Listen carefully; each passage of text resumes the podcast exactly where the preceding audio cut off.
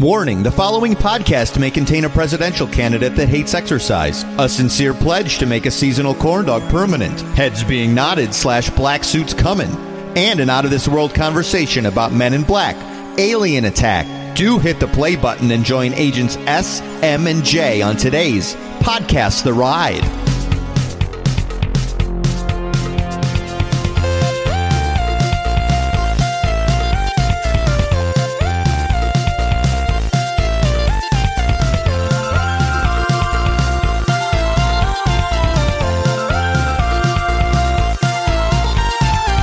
Welcome to Podcast The Ride, a show hosted by three men who are still mad at each other due to a weeks old conversation about hypothetical Japanese travel itineraries. I'm Jason Sheridan, joined this week by Mike Carlson Yeah, I'm here and I'm mad. Yeah, I'm upset still. and Scott Gairdner. Well, I'm really the uh, source of it, so Yeah, Scott's uh, fault. You know, I, I feel like I got all of my energy about it out of the way a while back. Uh, that was uh, This is uh, weeks ago we're talking already. Yeah, so I've calmed down because I was the most agitated, and I've realized what a what a monster I was. I, I feel like uh, I think I think my feeling, if I didn't convey it before, we're talking about how many days you spend at Tokyo Disney, and I think you know, look, it's expensive to travel. You're, If Mm-hmm. you're going to go to Japan, you want to, you know, you want to spend a lot of days, but you'd, uh, uh, you know, you don't have infinite time, and uh, and the parks are expensive, and uh, you know, to devote uh, uh, four days to. Uh, That, but that's what the Twitter overwhelmingly when we had Twitter, people were like, "Jason's right, four days." well, but you know they're all Those are all- correct. They- yeah, think about uh, You mean who is following our podcast. Yes, they're all mega fans, as are we. Look, I just think I know how I am and I know how we are. Best to build in uh, some buffer. If Look, the like, compromise, I, I, can feel guess, the would tension be. starting to boil over here. We should probably curb this before. I, I, I guess the I, I'm ripping Mike's comic book omnibuses that I'm sitting next to. I'm ripping them in half like a phone Don't book. take your anger out on Mike's Those are comic books. expensive. yeah. Um, I guess the compromise could be two at Disney Sea, one at Tokyo Disney, Which maybe, makes Mike but right. I had just Which recently. is like, You're yeah, It's makes, great. that's a fair person. Well, you're you're the compromise number, Mm-hmm. so Yeah, uh, uh, but I also just recently read like a list of like uh, uh, the top hotels around Tokyo Disney and was amazed at how affordable, like very nice looking hotels are. Uh-huh. looking So- up numbers of uh, Yeah. um, Well, this is very fascinating. I, it's Um, also it is cheaper. I believe admission is cheaper. to It is cheaper, Tokyo yeah. Parks. Oh yeah, lot. I think it's like sixty dollars a day, right? Sixty-five. Maybe a little $70? more, but I Our- think much cheaper than our parks have Our been. friend yeah. Andrew Grissom, who I feel like I keep mentioning on the podcast for various reasons, he just he just went. None of us have been, and he just went, and he was like, "Oh, two's fine, two for sure." Very firm. But he only fact. went. He went to Tokyo Disney Sea once, and then I was peppering him with questions. Did you go here? Did you do this? Did you drink in the Teddy Roosevelt Lounge? No, he didn't. No, he didn't. Like Oh. he was missing all these things, hmm. and it's like he. Hmm. But he's a ca- he's more casual with it. So of course he he had all the rides, and he liked the rides. Maybe he went on. I think one of the rides twice. I forget. But like he's missing. That's what I'm saying. We like to go to the hotels. We like to go to the different lounges. We have course. to cocktail in different places. Sure. And that takes time and exploration. And Yeah. he missed all of that stuff.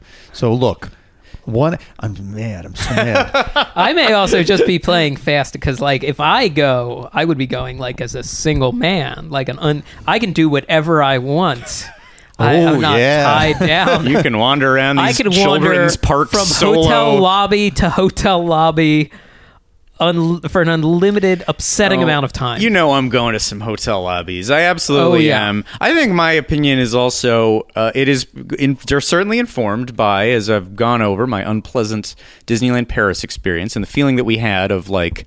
Oh my God, we're here. We're trapped here. We are this. We are in this place where food is bad and where uh, uh, you know aesthetics are uh, abrasive. Now, this I think would be less the case. well, Disney in again, Tokyo best, best park in the world. That's Yeah, what people yeah, say. yeah, yeah. Yeah that does uh, uh, So- soften it. But you're also. I don't think you guys know this. That when when Aaron and I went to Disney World the first time together, uh, uh, we our think our I think our trip was I think it was seven days, six nights, and we had some dread on the first night. We were like, we're oh.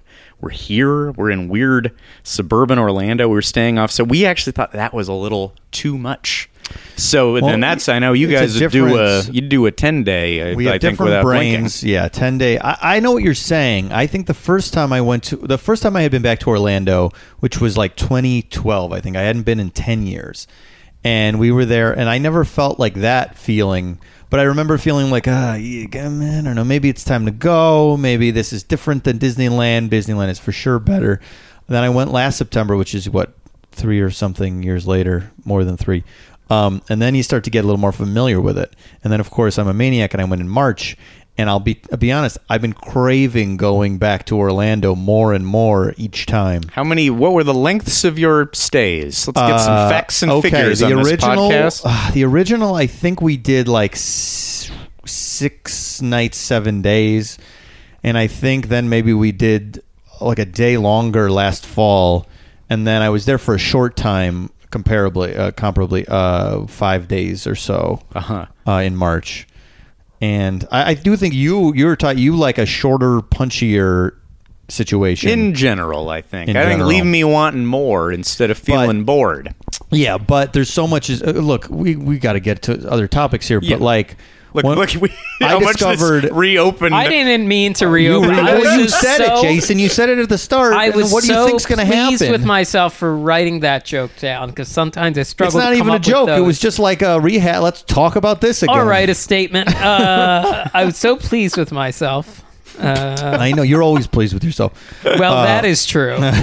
but I mean, I'm just saying, I went to Orlando, and, and this last time I went to Orlando is when, because I had been recently, I got to do what I think is some of the best stuff sit at the AbracadaBar over in the hotel in the bar, in the magic themed bar and have a couple Manhattans. That was one of my favorite things I did all trip, and Mm-hmm. much reminiscent of what we get to do at Disneyland because we live so close and have the annual pass. Be So- chill at these places. Yes. So when I'm talking about Tokyo Disney Sea, I see this Teddy Roosevelt Lounge, and I get the big I, I get the big wolf eyes because I go, we're gonna spend two nice hours in the middle of the day having a couple cocktails in this themed boat, mm-hmm. uh, and that's an honor that's honoring one of our one of our best presidents. One of our best uh, lunatic presidents. yeah, he was a madman, but uh, he was he's p- perfectly Not like the current breed of madman. He Yeah, no, no, a, a like a different more type. folksy, uh, lovable one. The uh, here's I think what it drives at to me is I think there's a bigger issue here, which is like I like this stuff enough to do this whole podcast about it. But do you guys ever hit a limit? Are you ever like I can't talk about this more today? I can't be at this place because I love it more than most human beings. But like you know, my my that I'll go to Disneyland for just a couple hours. I will hit a wall of just like I have to have a real item of food. I can't look at these signs and be around these crowd. like I, I I just I do have a, a level. I think that's a reason. I think it's reasonable to overload on anything. I mean, certainly uh, comedy or comic book, any of my areas of interest uh, or passions You go in in and past. Like you can just Soft serve yeah, you- ice cream. soft serve ice cream. Go like, God damn it! I want some hard packed for once. Uh, yeah, I, I uh, I'm trying to think. Like, I get that way more about Vegas. Oh, Vegas, yeah. I spent. There was one trip of like four days in Vegas, and four days is far too much. Yeah. Like, I, I Three could might not, be perfect for me. I could not find a vegetable. Like we kept going to restaurants and there was just no salad on the menu. Mm-hmm. Yeah. It was like just hamburger after and you're like, I gotta eat a salad, I gotta sit down, I gotta relax. I, I got very overwhelmed there after a couple days. Um, I assume there is a limit for my thing. I assume there it exists. Do I know what it is? I don't know. You've never encountered it. Well, I've encountered it. There was a Disney day. There was a they had a 24-hour Disney event a few years ago. It's before we knew each other. Jason, I don't think you were. I think it was just Lindsay and I. There was one that Oh, I I, remember this went happening. down for at two or three in the morning. Yeah, so we had And been there for was a just there while. For the last couple hours, and it was a real nightmare is- in regards to crowds, and we couldn't even get in Disneyland. We were in California Adventure mostly. Um, but then there was all this word that we were going to be allowed because the Hatbox Ghost was debuting, and we really wanted to see that goddamn Hatbox Ghost. God, can So- you imagine? Like that was only a few years ago that they're like the park's open for 24 hours straight. Also, we put in a new thing. Also, all passes are clear. and I like, remember it's just insane to me. I remember yeah different, so different time, pre Star Wars Breeze. time. Yeah. So we were waiting in California Adventure, and at like one or two or three. I mean, that's you know, you get tired, of course. And then there was word they're gonna let people back into Disneyland. The, the fire chief, the fire marshal, is going to let people in Disneyland. So then we started congregating. And it was turned into this bizarre mob scene of people waiting California Adventures exit to get to Disneyland. And people started getting a little unruly. There was a weird bad vibe in the crowd. And I remember going like, we should leave. This is too much. So, There's like, too many crowds. Woodstock 99 or yeah, I was like, we're gonna get crushed to death because people want to see the Hatbox Ghost. Oh, I had a weird like crowd back up a couple years ago on Main Street. Like right after Christmas stuff had gone out, it was like a Thursday at noon, and like somehow the cra- there was a parade starting in like 40 minutes. The street was already packed, and they just weren't doing a bad job of like this this goes this way and this goes this way and people started to get like just go i Yeah. want to move and it's just like oh god i'm gonna get crushed So yeah, that was a similar vibe to that. I'm gonna, but so so I'm, we're feeling like okay, that's it. We gotta go. Okay, so Lindsay and I, we we walk. We're leaving. We get out the exit, and we see on Twitter Disneyland entrance. Now we, people are be now being let in as soon as we exit, and we're like, ugh. So we go back up to the exit and we explain what had just happened. And we're like, can we just because there was a huge line to even get in still at three in the morning. The security line was not moving; it was backed up. We explained like, hey, we just got out of here, blah blah blah blah blah. And a guy was nice enough. He goes, if anybody, he goes, if anyone yells at you, tell them I let you do this. And he was very nice. We should have gotten his name and put a thing in because he's certainly underpaid. Um, and then we went to then we went into Disneyland, and it all the dread I had been feeling floated away. I was back in Disneyland. It was 3:30 a.m. I was going down Main Street. It was a spooky atmosphere, and you're like, man, I didn't I don't get to hang out here doing this at this time. And then I started appreciating it from a different angle. We went on the haunted mansion. And it was like the spookiest haunted mansion because it was legit in the middle of the night. There was a new ghost. I remember like Lindsay was like because she was like loopy because it was so goddamn late. She was like we were seeing all the extra photos of Hatbox Ghost on the wall. And she's like ah there, uh," like she was extra scared. We got to see him. We left the park and we were so happy that we did. So like I can I'm saying like there'll be moments, but I can come back from them. They are not like stop all. They're they're not. At your ab the absolute dark at one dark night of the soul at 3:30 in the morning under the worst conditions in Disneyland history. Yes. You this is like I turned it around. If, I asked my dad like have you ever questioned uh, your faith or Catholicism or believing in God like well one time I was like about to die uh, the plane was uh, dovetailing for 20 seconds and then uh, and I know then back on track and I'm all but like you're uh, uh yeah, by the way I don't want the ant I like these answers this is Sure. how I it's how I want it to be. I think we all do at our our speed. Uh-huh. I like that this is as different as any of us are. This is not a podcast where it's like one of them likes Disneyland and the other one doesn't. Like that we this is this is as different as any of us get. Like I prefer Oh, to only yeah. do 10 hours instead of 19. I to get I'm getting really but probably very dark. But I get I really I start to think about my own mortality in relation to everything I do. I think like at concerts or like going to Disney or going to Orlando. I start going, well, if I live to this, like I can go to Orlando. If I go like every couple of years, I'm only going to really get there like 20 more times. Like you go like you that's relate not enough. all of it to Orlando? Well, I'm just Your saying life's path is how many times you can fit in No, I- Orlando, I, kinda Florida. get that you have a long dark night of the soul you look for yeah, comfort I don't do it every time, you- every night. But Yeah. uh, I think about stuff like that. I think about, oh man, yeah, this uh, this is going to be a fun thing to do, and I'll remember it. And if you if you could like open a magic envelope from heaven and it told you how many more times you were going to get to be in Orlando before you die, would you do it? oh, whew, i don't uh, think i would I probably horror movie Can you change? Can you change it then? That's the difference. Hmm, that's the it says, question like, in any only- film of this nature. Yeah. And does, uh, how does what's the nature of fate? Can you change fate? Can you change fate? These are the questions that this envelope film will ask. I, I What mean, is this the box I think it's like the box. It's a Disney park centric version of the box. I I like I like doing this podcast because I do think that one way or another, it will lead to us having to just go to Orlando for casual trips. I don't know if that's because we'll be doing live shows or because we'll be full time because Imagineers. of the, mon- the month, uh, yeah, the once a month live show. Or we just have community service we have to do Sure. down there to pay off that won't be bad we've either. done. But I love the idea. We've idea. moved into the Florida Project uh, slums. um, the Patreon did not go well. hey, fine, that's fine with me. we lost. The Patreon took money away from us. I How love, did we get more negative money than we already are? This But thing then- is cursed. But we end up in Orlando anyway. I, I mean, I, I love the idea of, of, of just going to Orlando for a three day weekend too. I love the idea of punching in and punching out in Orlando. I've always been Nice. curious what that's like. Yeah. and like, yeah, doing a, a couple parks, and then you go, well, we'll be back in six months. It's no problem. We'll do the other thing. this is not what you're already doing. well, essentially, I'm trying. My commercial stopped airing.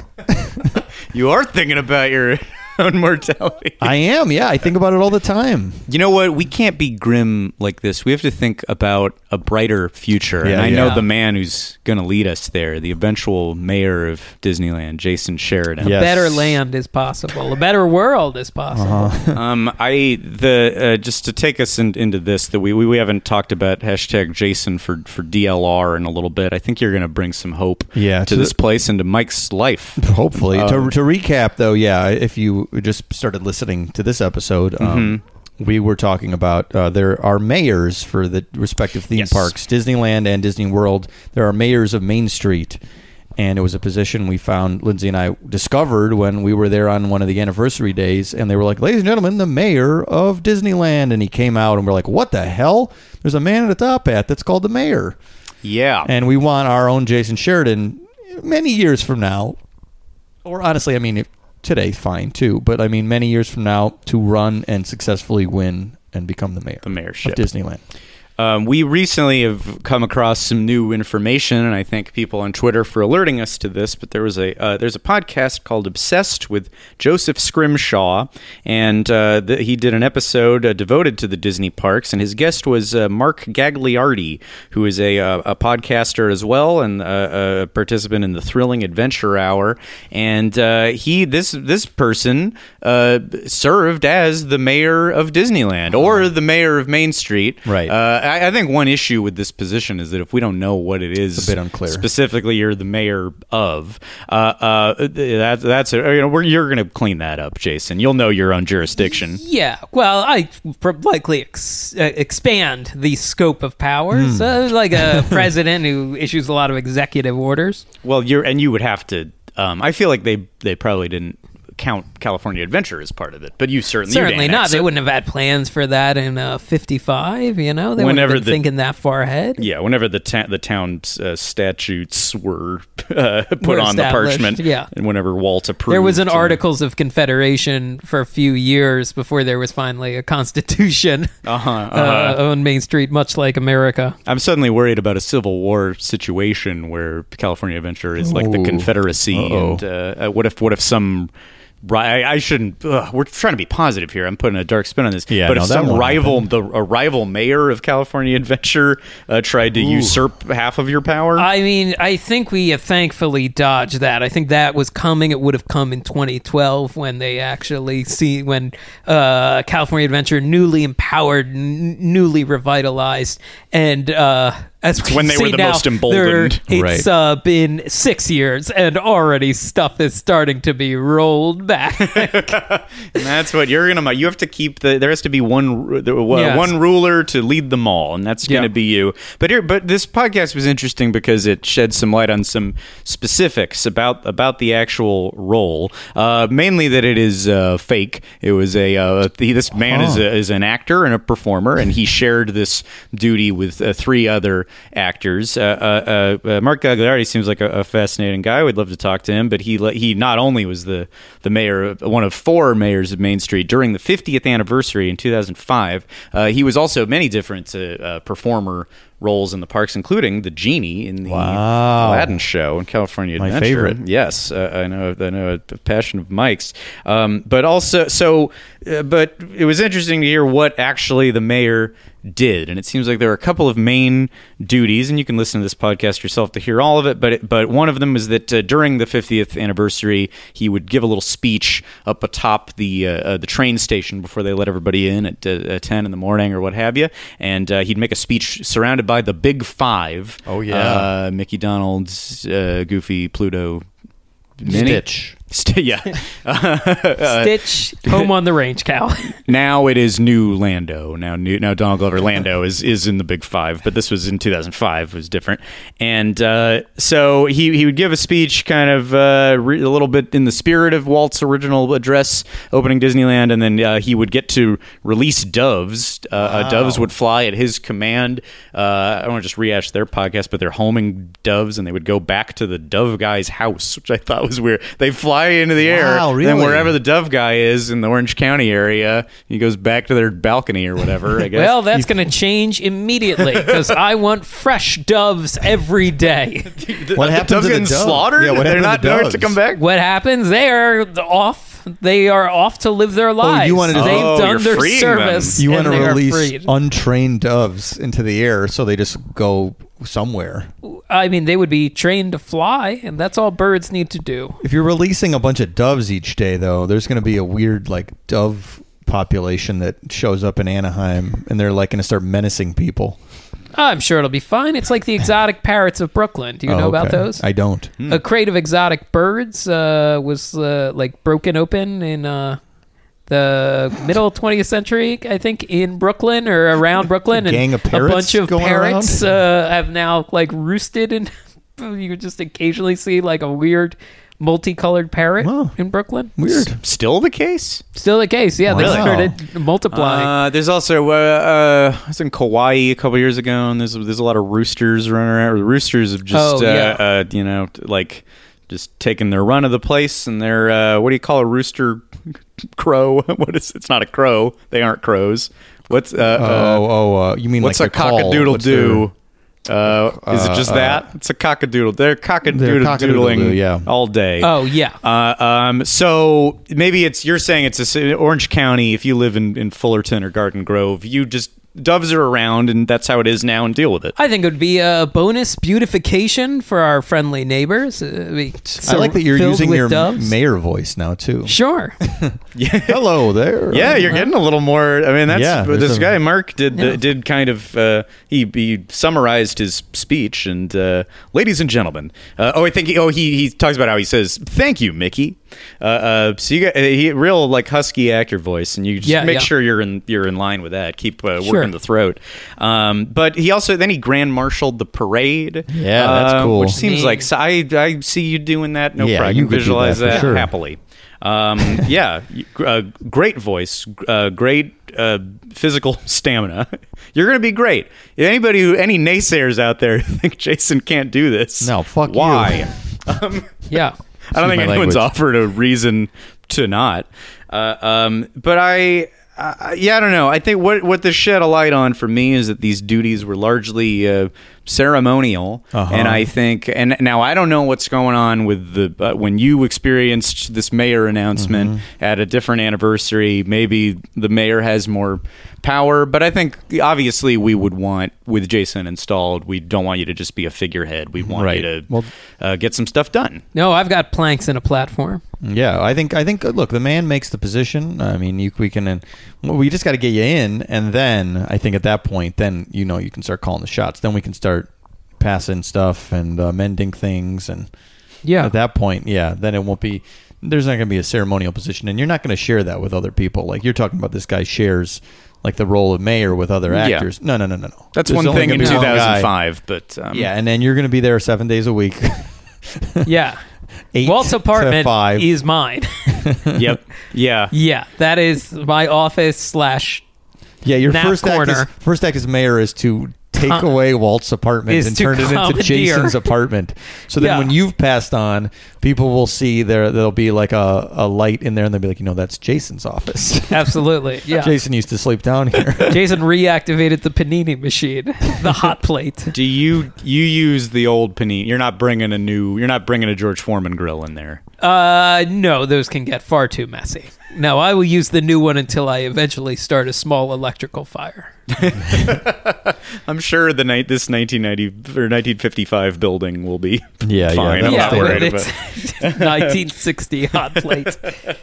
Um, I don't know. What do we What do we want to get done here? I, I like it because it's our ticket too as It part is of our the ticket. team. I think, though, my, my feeling about it, I, I had come across this a little while ago, is that before you even talk about what we're going to do, it is like how is how are we going to win? Okay, so Disneyland, there is there is a history um, of of campaigns at Disneyland, and I don't know if you guys are aware of this, um, but in 1976, a famous character ran for president. Hey everybody, Tim Heidecker here with huge news. Office Hours Live recorded another episode live. It was one of our great ones with the great Rory Scovel, who's got a new special out on MAX. Oh, yeah. And the Trinity's here DJ Doug Pound Yes, hello. and Victor Berger the Fourth. Hi, hi, hi. Can't wait for the fifth. We enjoy the heck out of doing the show, and so will you if you find us on the podcast app of your choice now.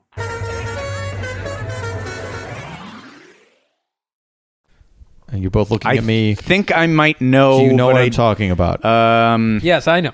you do. Yeah. was it? Uh, can I guess? Yes, go. Was it Dumbo? It was not Dumbo. Oh, it- why is that in my head? Pooh Bear? It, Jason is correct. Oh, It okay. is Winnie the Pooh. All right. And it was Winnie the Pooh for president. Fresh off of, wa- of, did of it se- Watergate. It was 72 and 76. So during the during the America needed hope. Uh, and it was a yeah, Winnie the Pooh for president, and it was a whole thing that they did at Disneyland. It was a campaign. Let me show you some pictures, Scott. Here, Winnie the Pooh for president. Oh, and it's There was a that schedule old Winnie the. Pooh with Yes. big, and instead of a honey pot, he's got a wait. Is, Uh, is that right? Is it a honey pot or is it Uncle Sam? It's an? Uncle Sam hat. on. All right, good for Um, him. So yeah, there were free showings of Pooh cartoons, Main Street uh, Tigger Tape Parade, uh, Pooh-litical fundraising rally. All children are invited to meet in front of It's a Small World to join in the special parade, so children could come and participate in the political process. Pooh actually got more electoral college votes than George McGovern. That's true.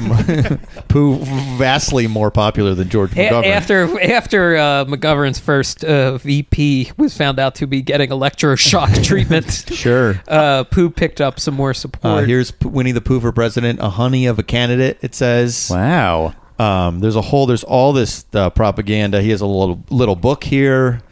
Oh Um, boy. I don't know. It. I couldn't find why they decided that this was the character that should run for president. There's other characters I feel like might It's make a little more sense. He's a populist. He's simple. He doesn't overthink Yes. all these b- uh, big highfalutin government ideas. so I was thinking, like, look, this is like let's let's you know, Jason likes naps. Jason likes treats. Uh, this is what Pooh likes. Yeah, So we have a. You're saying we And have a model of the kind of campaign we have a template for. Mm-hmm. what works at Disneyland. Uh, now, I also found I don't know if you've seen this, Jason. I found the song oh, Pooh's presidency presidency song. Very the- good. uh, this is exciting This research, is, Yeah. Mike. called, this is called Pooh for President, and uh, we'll see how much I play on this. by Uh, Bob Dylan. It's it's by a man named Larry Gross, and uh, I'll play the whole thing. Let's see uh, what we do. To nominate a bear who's been a friend to me. A bear whose name and story are known by millions sea to sea. And so, right now, without more words or any more ado, I give you our next president, the Honorable Winnie the Pooh. Pooh for president, I vote for Winnie the Pooh. Pooh for president, who is right for you? He's pleased as punch, yes, Pooh's the one. Stand up and cheer our favorite son. Pooh for president, oh, vote for Thank you, thank you. If I'm elected, I make a promise to all you girls and boys. I'll do away with taxes on bicycles and toys. A bit of honey in every pot will be my golden rule. And each of you will have a snack when you come home from school. Pooh for president, vote for Winnie the Pooh. Barely have to change it. For president, who is right for you? The people's choice, the bear for you, all the way with W.T. Pooh. Pooh for president, vote for Winnie the Pooh. Christopher Robin is the head advisor on my team. My running mate is Piglet, a pig of great esteem. My cabinet is composed of Owl, Eeyore, and Tigger too. My chief of staff is Kanga, and her assistant Roo. Thank you, Boo. Now let me say, you folks must make the choice of who is in the country's heart, who has the people's voice. And while the words of elephants and donkeys fill the air, perhaps you'll find that now's the time to vote for Boo the Bear. Boo for president. Oh man, Wow. I was sca- I was Oh. like, I bet one verse and chorus will do it. nope. I didn't know No. some weird wrong poo was going to come in. Well, I think, yeah, I guess it. I guess was Sterling Doesn't Holloway sound dead like- at this point, Yeah, and it wasn't yet Jim Cummings doing the Pooh. Well, we could look that up. It's a Um, shame Kanga and Roo uh, went to jail for so long for money laundering on that campaign. But I mean, they did find the rest of the campaign did not realize it was going on. Although that Tigger turned knew out nothing. to be, yeah, I, I, that's at least how a judge ruled. I think it's uh, interesting that we forget he is the honorable Winnie the Pooh, which is an honorific, meaning he has. Uh, served in some sort of uh, diplomatic role or judgeship or elected official In the Hundred. Acre Woods, probably. Oh yeah, he was the comptroller. of they the can make up whatever Woods. laws they want there. Here, I'm going to show. I will put, put put this on the Twitter, but these are all. This is all the like newsreel footage of Pooh and the Pooh for president. Wow, camp. poo Like, in '72, win with Winnie. It says. Yeah. he's in a, a the fire truck in a in a parade. Little Um, boy was excited. Again, America was really Ah! rebuilding. Oh, I'm so okay. Uh, That Roo- is not okay. Oh yeah, and then look at this piglet. Ew! I'm. So, we all uh, gasped because uh, there was a shot of Kanga, and then Roo popped out of her Like an alien, Pouch. a xenomorph. Oh, a little hole opened up. That was very frightening. And I then- bet this was good for morale Whoa. after after Yeah. Vietnam and uh, uh, Watergate. Like this was, This is during 72. It's in progress. yeah, Yeah, Oh yeah, so- you're right. So there's a whole. There's uh, Eeyore and Tigger on one of those like. What do you call that? Rail. One of those rail things where one person pushes up Yeah. and the other. So person. we're in a dark time in American Dark time. politics, and Disney turned it around. Obviously, d- uh, Disneyland has uh, only things to gain from bringing the political process into the parks today. course, yeah. I'm sure that will uh, go Well, we very need- smooth. Also, that song reminded me a lot of the "It Don't Worry Me" song from the movie Nashville. Sure. yeah, there's a Hmm. vibe to that. Um, yeah, so I think that like we just take some of that, like Pooh was saying, like uh, he'll make sure everyone has a snack. snack after school. A yeah, snack after absolutely. school. You have to tide yourself over before dinner. I think the a lot of it's the also things good for your metabolism to like eat smaller portions throughout the day. That's you a good point. So yeah, I think that's going to be a big part of your for your mayoral candidacy. Should Um, we get into the food planks of my platform because I have Oh sure, yeah. numerous. well, uh, Winnie's led the way, so absolutely. uh, well, Mike, you and I were down uh, recently checking on the parks, looking yes, at we the were state of checking in on the parks. That's what we in. call it. Shaking yeah. it. doing Hands, a kissing diplomatic babies. tour. Yeah. Uh, uh, we did meet a very nice listener on Main Street, and that was Yes. very nice. Um, Constituent. a constituent, yeah. Um, uh, uh, and I have to say, the thing that really tickled me when we were down that day was a limited time offering at the Corn Dog Castle. Uh, it is a triple kind of creation with a, a Cajun uh, uh, dog, like a Cajun uh, link, and then a block of melted uh, pepper jack cheese, Sure. and then a, hot, a mini hot link on top of that. And this was just dynamite. Uh, I think first thing we got to make that a permanent menu item at the corn. What is Dog it Castle. called? Uh, oh man, we got to I look play- this up look it now. up. Look it up. It's part of Gonna the be Pixar called a Fest Jason foods. dog sooner. It's Yeah, gonna be called a let's- Jason special. The mayor It came with a very interesting, uh, like ghost pepper blackberry sauce. that I was less hot on. I like Uh, that this no is your number intended. one. This is your number one This thing is- in your campaign is to make this special corn dog available all year Uh, round. But you need to start. Uh, that's all well and good, but you know that felt to me like a casual request, and I think you have to start presenting these things like uh, this, will. This corn dog must be served all year round. Yeah. You're this right. Special is good enough to promote. and this is why you guys are my campaign advisors. Uh, uh, Just little nudges. Okay. The message is there. It's just the, the getting the delivery. sure, you mechanism have to shape a candidate. it's called. Yeah. Uh, you'll find it it just says incredible spicy corn dog. Yes, uh, it was very good. Uh, secondly, uh, we need to redo that recently opened Abominable Snowman ice cream window. Oh, that right. lemon soft serve just will not do. Far too tart for me. and this, You started It eating is it, and you too were you had an unpleasant face. Your pl- face was very you. were- You did not care for how tart it was. I did not care for. I also did not care that it was promised uh, uh, white chocolate uh, on top. I was expecting a full hard dip, and it was merely a drizzle. it was a This drizzle will of white not chocolate do. on this tart. Yeah, lemon. And you were expecting like a like a shell, like the magic, I a was- Hershey's magic shell, like that a is magic hardened show or the dipped entirely. cones in uh, Cars Land. I think this ice cream window should just be a selection of dips.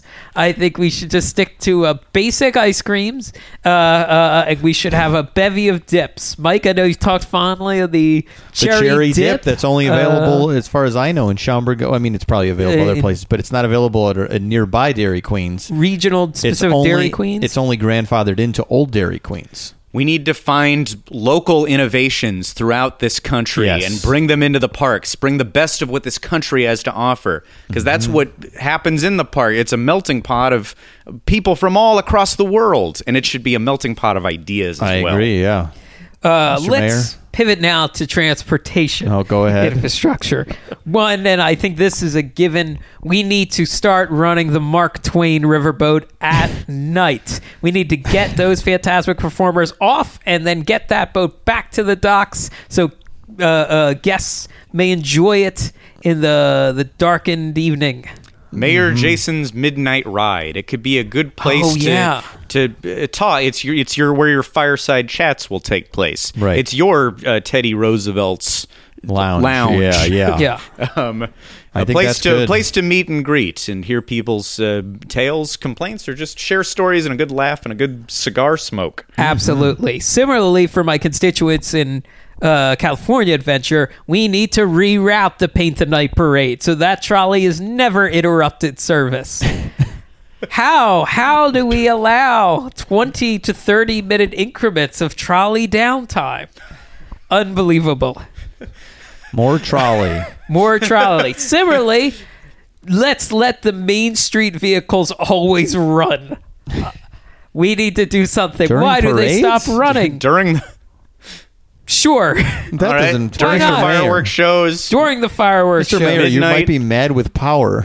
Well, we can. I'm open to suggestions. We could. Well, uh, perhaps we could have it's you get rid of whatever parade, the Pixar play parade that's happening now, and it's just a parade of Main Street vehicles every tw- at like twenty minutes. I mean, that could be something. Just the cars driving down the street. and they Maybe- wave. Everyone waves. Maybe you're onto something. Maybe it's a mirror. Maybe the What? the Main Street vehicles they run in the morning as the park is opening. Maybe the last hour of the day, as crowds have thinned a bit, they run again uh, for one last ride at night. All right. Well, that's uh, Mr. Mayor. If that's the way you feel, that's, that's what you feel about it. I, I, I trust your judgment on this. I think it's. I for one think it's brave that uh, all of your issues are uh, minor and transportation based Mm-hmm. and are not uh, ideas for exciting new rides or experiences for Right. children. Uh, I think it's brave for a candidate to run on nitpick and nitpick alone. Uh, I've got more. Uh, Oh, go Good. ahead. Well, As we enjoyed uh, uh, we enjoyed using the uh, uh, uh, the Max Pass, Of course, the Max yes. Mm-hmm. Pass app on our phones. That was the first time I had tried it.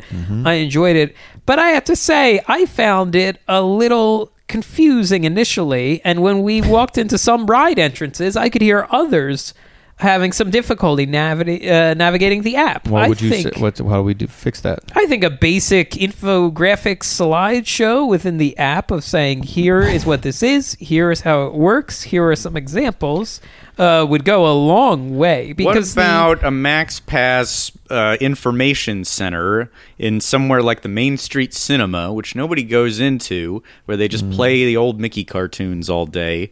Uh, why why have that going when you could educate people? Uh, Maybe if you get the Max Pass, you have to do a quick stop and watch. A, it could be a fun video. We could all make the video. It'll be a great, and you'll be. It'll be a great place to get your face out there. I'm open to that. Look, I still want those old cartoons playing, Oh, but yeah, I'm what sure am we I could saying? sacrifice one of the well, they're silent anyway. Yes, just Yeah. one screen becomes an informational video about how to Yeah. get the the uh, max fun out of your max pass. Hmm.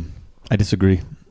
Hmm, well, we're not always going to not see eye to to eye. agree eye to eye. Yeah. This it's going Well, to be a these good are video open to, though. uh, when we're writing the fun jokes, That's uh, explaining the ins and outs of uh, uh, ride booking systems. Mm-hmm. It'll I be mean, as I- funny as this podcast. I, lo- I love the ins and outs of ride booking systems, so that that would will be fun. Sure. Uh, do you have Mr. Mayor? Do you have more? Uh, also, I wish there was a there was a limited time fried bologna sandwich at one of the restaurants. Wait, I think they should have put that at more restaurants because that sounds like an interesting novelty. Has that ever been at one of the parks? It's right now. It's the up Oh. themed fried Oh. uh, uh, Carl sandwich is at the Carnation wow, Cafe. real- there's a fried bologna. There's a fried I'll be honest, bologna Mr. Mayor, in, in uh, all candor, uh, that seems uh, disgusting. Fried bologna to me seems like I uh, think that's a fine uh, little nugget of Americana. Is this a this is a menu item that the old cranky man in Up would want to eat? Uh, Well, I Mr. Mayor, that's is this- theme to it. if we if we get more on that list, is it just adding menu items that the cranky old man from Up would enjoy? In fact, now that I think No, about it, because all there of is these another things one. The cranky old man from Up would want. He wants more cars running. He wants a boat working at night. Well, he sounds like a very wise old man, and I think maybe we should look into bringing him onto the campaign. he doesn't want any brat kids around. yeah. No. Um, uh, well, Anyway, just some uh, current working uh, things going on in the uh, policy office. Yeah, like is there like good like a good roller coaster you'd want to put in, or is or just baloney's the primary? Oh, I mean, we got to do something about that Matterhorn. I mean, we got to Sure. pull some uh, engineers or something. We got to smooth that track. Just because it's a mountain doesn't mean I want to feel like I fell down the mountain when I ride it. Like you had a back like a back crippling injury. and Yeah. you fell off the mountain every time. yeah. Yeah. Um, again, back pain concerns also something that Carl from Up would very- be. Huh, there's a lot of parallels here. Hmm. Um, I'll I'll I'll say this. I'll take back the the Pooh presidency and the Pooh campaign. I think is a little bit too young, skewing, and too hip. We really maybe need to retool. We need to focus like what Carl would have done, how Carl would have run a campaign. The Pooh thing, I think, is too too youthful. I think. yeah. You know? right. Well, then where that means we're in line with uh, Jason's That's desires. Is there going to be a minimum voting age? Children don't get to vote for the the mayor of Disneyland. I feel like children should have their say. But if you if you if you want this agenda, and if you end up Mm. with some you know kid pandering candidate like Pooh Yeah. against you, Well, this may already have been decided. This may be uh, long, long decided. Uh, Unless rules. we start changing the laws We have to now, change the laws now, setting yeah. the laws for the first time because everything we are talking about is made up, Uh-huh. and I don't. Uh, uh, this is assuming that Disney itself has any participation in this. Mm-hmm. Uh, Do they run the the, the election? Uh, They would- Do yeah, we they would set have the rule? Because if we're the electoral committee, then we can. We have free reign over this thing. sure. Good point. Well, I find uh, gerrymandering disgusting in uh, American politics. Uh, I'm open to doing it in this campaign Yeah. Well, for we're, the we're sake gonna of use uh, dirty an tricks. imaginary place. We need to get you in here at all costs. Once you're in it, it's going to be a positive change. But look, I'm willing to play dirty. Sure. So yeah, kids. But we like, know what people need. we'll have kids. We'll have kids vote a couple times. Let's be honest. hmm Yeah. We don't, we don't care. This is going to happen. They call it rat fucking in American politics. We're going to call it mouse fucking. Mouse helping. Mouse Mouse, helping. uh, Mouse helping. mouse remember and remember hashtag Jason for DLR. That's If you you want to help get out the vote, DLR. help get the uh, raise awareness for this man. and his- undoubtedly are more on board now than uh, than ever yeah. before. Once you hear some of the other ideas, I think most people out there are going to be very excited about the Super. different the trolleys and the little cars and the baloney. uh, a lot of big uh, possibilities, but uh, you know that's not today's topic. Astoundingly, Yeah, Our weird. today's topic is one that cannot be easily segued into from any of what we were just saying. It's Men in Black alien attack. yeah. This is at a, a different uh, park. Uh, it's not about uh, mayors, and there's no old grouches in it because Tommy Lee Jones is not in the ride. There's like an old weirdo, but uh, he might not be as much Ah, of a Rip grouch. Torn, Yeah, I assume Torn. you, you mean. And no, I yeah, too, you I wouldn't mean- call it. Maybe in real life he's an old grouch. I don't know. But yeah, old weirdo is a better descriptor. But of course, Will Smith, uh, who is the star of the Men in Black films, is in the uh, the ride. Yes. Which is a, a pretty uh, exciting fact about it. Uh, um, and I think that uh, uh, I, I was pretty impressed at that time because in the year 2000, is there any bigger film star than Will Smith? No, that's the top of the rock. music star, the Yeah, childish everything. Gambino of 2000, and uh, uh, but in 2000 it was uh, it was Big Willie style. Also had a lot of different Yeah. uh, names. the millennium was upon us. Yes. The millennium had just occurred. There you go. That's how it ties in. on April The, uh, fourteenth, two thousand. the, this the millennium opened. began. Yeah, the millennium began. Um, Men in Black Alien Attack. The basics of this ride, if you've not been down there and been on it, it is an arcade style shooting game uh, that came after Buzz Lightyear's Astro Blasters, but before Toy Story Midway Mania. Uh, it is uh, it is different from those rides in that the the targets are not uh, explicitly labeled and spelled out, but obviously the targets are aliens who have run amok in New York Right. City, um, and that's the thing. I, I heard. I listened to the uh, the season pass podcast. A shout out, uh, uh, Doug Barnes. Uh, uh, he he interviewed. Now I don't know the name, but he's, uh, I think a couple people involved in the creation of this ride, and I think they were proud of the fact that they're not. It's not like a bunch of X's. It's, yeah, it doesn't uh, doesn't it doesn't uh, hold your hand through it like Buzz Mm-hmm. Lightyear does, where it's just like here it's a tar like literal targets. Yeah, and they and it was kind of a, uh specific decision on their part because they didn't want to. Um, they they they felt like they I think they did like a test ride of Buzz Lightyear, and they thought, well, you're just staring at X's and you're not taking in any of the rest of what's Mm-hmm. going on, and instead it's you know these uh, incredibly well made uh, uh, alien figures Yeah, who all have a you're lot of personality and are really Usually well done. aiming at their eyes or something glowing on. Yeah, them. I think the Um, targets are mainly in the eyes or just in the face. Uh, Yeah. Shoot them in the face.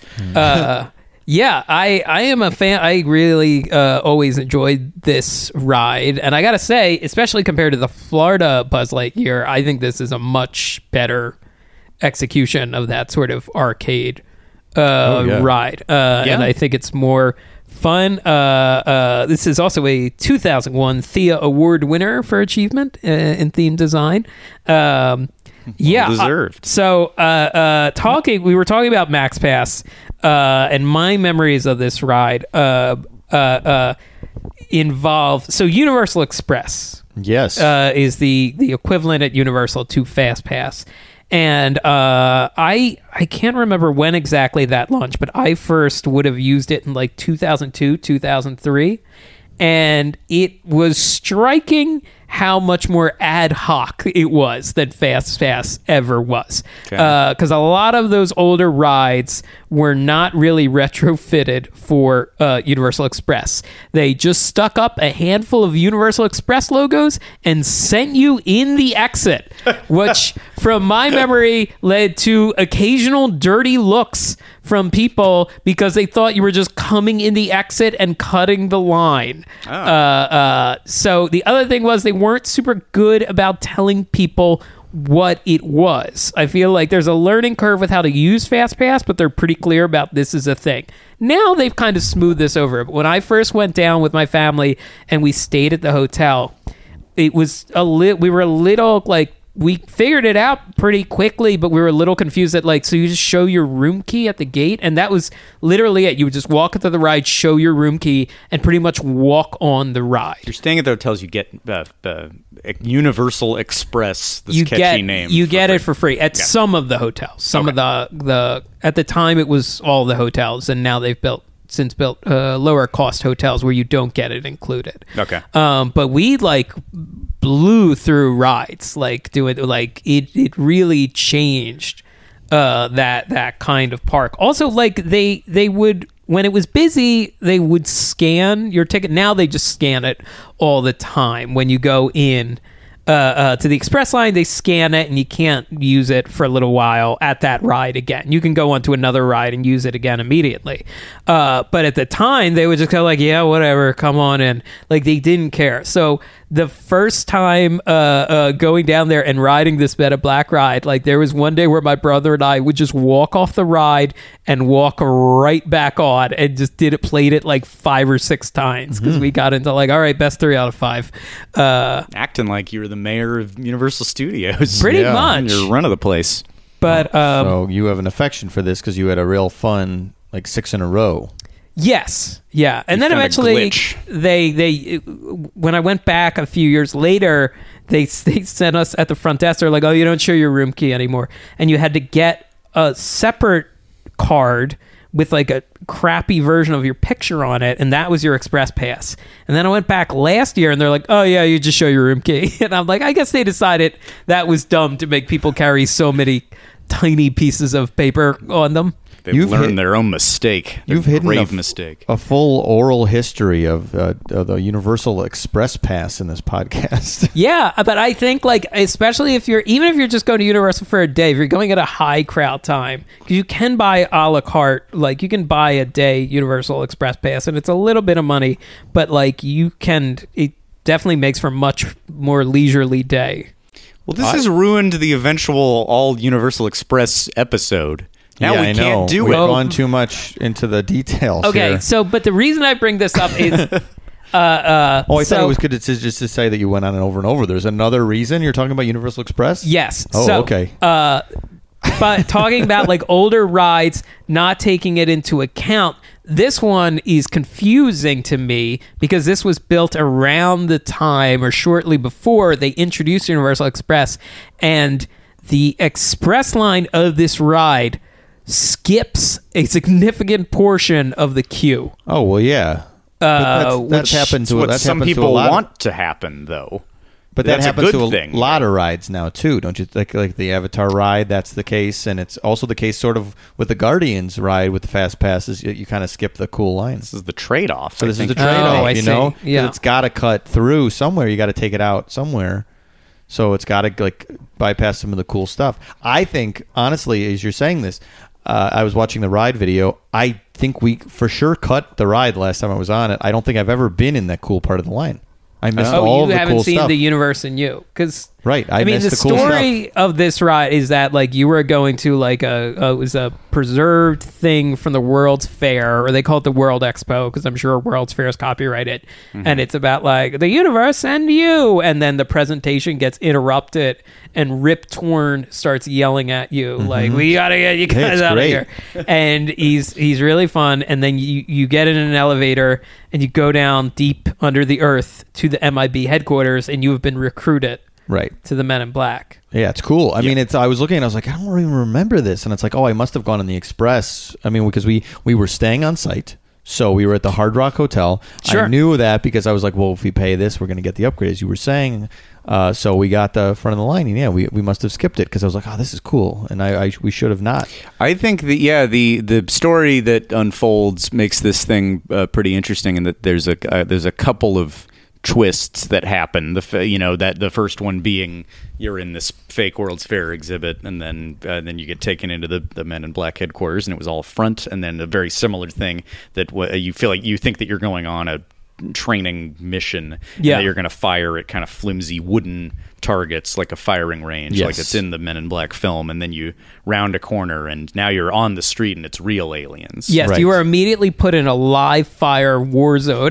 you went from Yes, and it's a scary. minute of training to a live fire battle in the center of New York. Yes, it's very cool. Um, but yeah, you're right. No, the line is like it is one of the better lines of Universal, if not the best line. Yeah, that's like, a like, good- What, like, I think what else so. would be yeah, better? I mean, the building it looks great. The building is fun looking, and they have the old World's Fair like towery things in front. I had to look up what that was called. It's the Astro Towers, and Yeah. yeah, Oh, they're okay. actual. Uh, th- those those are still up, right? In in Flushing Meadows, Those are Yeah. still standing. remnants from Yeah. the the '64 World's Fair. It's like ET is a pretty good fun line because, but it's sort of just the forest. There's not like too many twists. Uh, Simpsons is fine. There's some fun stuff in there, but yeah, this is probably like the best Universal. Mm-hmm. Yeah, this line. has the worms. Like that's the other thing. You bypass the break room with the worms. I in know it. you got the worms drinking the coffee. That's really fun. Yeah. You got the control room, which is of course from the is it the scene in Men in Black Two when Michael Jackson does his cameo, Man, oh man. where he's the. Did I spoil Something- something you were going to talk about later? Oh Scott? no, I had no. I was just. I just wanted it to come up. Of course. it's just one of the oddest. And And you, you- missed Men in Black Two. What a bizarre scene. my memory of of, of, of that, or I, maybe I read a story about it, was that Michael asked if he was going to be on the poster. he knew For he his was forty-five second cameo or Yes. less in the film. that he Wow. like he wanted to know. Oh, that's so good! Hooray, also, Michael! that would have ruined the cameo, right? Sure, of course, but I don't think he was even thinking in regards to it being a small. Now he is on the okay. So if, to, to contextualize, the first Men in Black sets up the premise that aliens are among us and disguised as human beings, and that some of our odder cele- or more prominent celebrities are aliens in disguise. Right. And they heighten this in the sequel by actually including the real Michael Jackson, who has uh, done some mission and then stays on the line with Rip Torn and asks to be part of Men in Black. Right. And with the indelible, amazing delivery, I could be Agent M. Um, it's a boy. It just sits there. It's and his eye line is weird, and it's like a Uh-huh. look that he didn't have terribly often. It like was not a, a, like an era of Michael that I reckon is kind of this like Well, it's short right Peter around Pan, Invincible, Pinocchio hair, right? It's a right. It's right around the comeback album. yeah, it must have been right after. Yeah, because movie was in 2002. Uh, um, but then there's this weird other thing uh, that I, I, I forgot about. So you reminded me that he is on the poster of a movie called Miss Castaway that is a Wow, straight to video weird scam movie that's a combo parody of Miss Congeniality and Castaway. Oh my God! Here it is. Yeah. What? Look at this, Jason. Oh man, the worst this. poster you've ever seen. is wild. And they included it, and he's in this film, Miss Castaway, for as long as he's in Men in Black 2. And you know what else? You know who he plays in it? I don't. Agent M. Whoa! He, just, he does the same What? thing. And you can look up on YouTube the weird. Uh, uh, for, okay, when you watch the movie, he's green screened in somewhere. He's like in front of a glowing ethereal light. And then you watch the behind the scenes, and they filmed him in his fucking library. Of course. In front of a bunch of books. And if anybody listening has ever dealt with green screen or like comping, like cutting people out and rotoscoping, at least do like a blank white wall, like what's behind you, Mike. Don't. Yeah, there you go. That's a shot.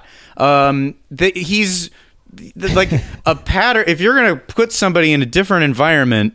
You, that like the- a complicated bookshelf is the worst thing they could be in front of. The most busy pattern humanly possible. Uh, what I'm saying is, I have doubts about the filmmaking prowess of the people who made Miss Castaway. And you know why I know about this movie? Because when the series of books for uh, such and such for dummies was out, Yeah. the f- book filmmaking for dummies is by the director of this and you like Wow. read i think i was probably starting to make videos at the time i'm curious and i started to feel like this book is bullshit what has this guy done Uh-huh. miss castaway who's in it michael jackson what the shit And then it became. Uh, you did like it because Michael was in it. now i'm on board with the writer and miss castaway I found Um, a picture of Michael and Barry Sonnenfeld, Barry where he was shooting. So he was not in his library. See, what's this hair? When I when you like had that angled and you hadn't spun it towards us yet, I thought that was like a picture of young Paul McCartney in a black suit because Oh, he's in the black. hair. Is he in the Men in Black suit in the cameo?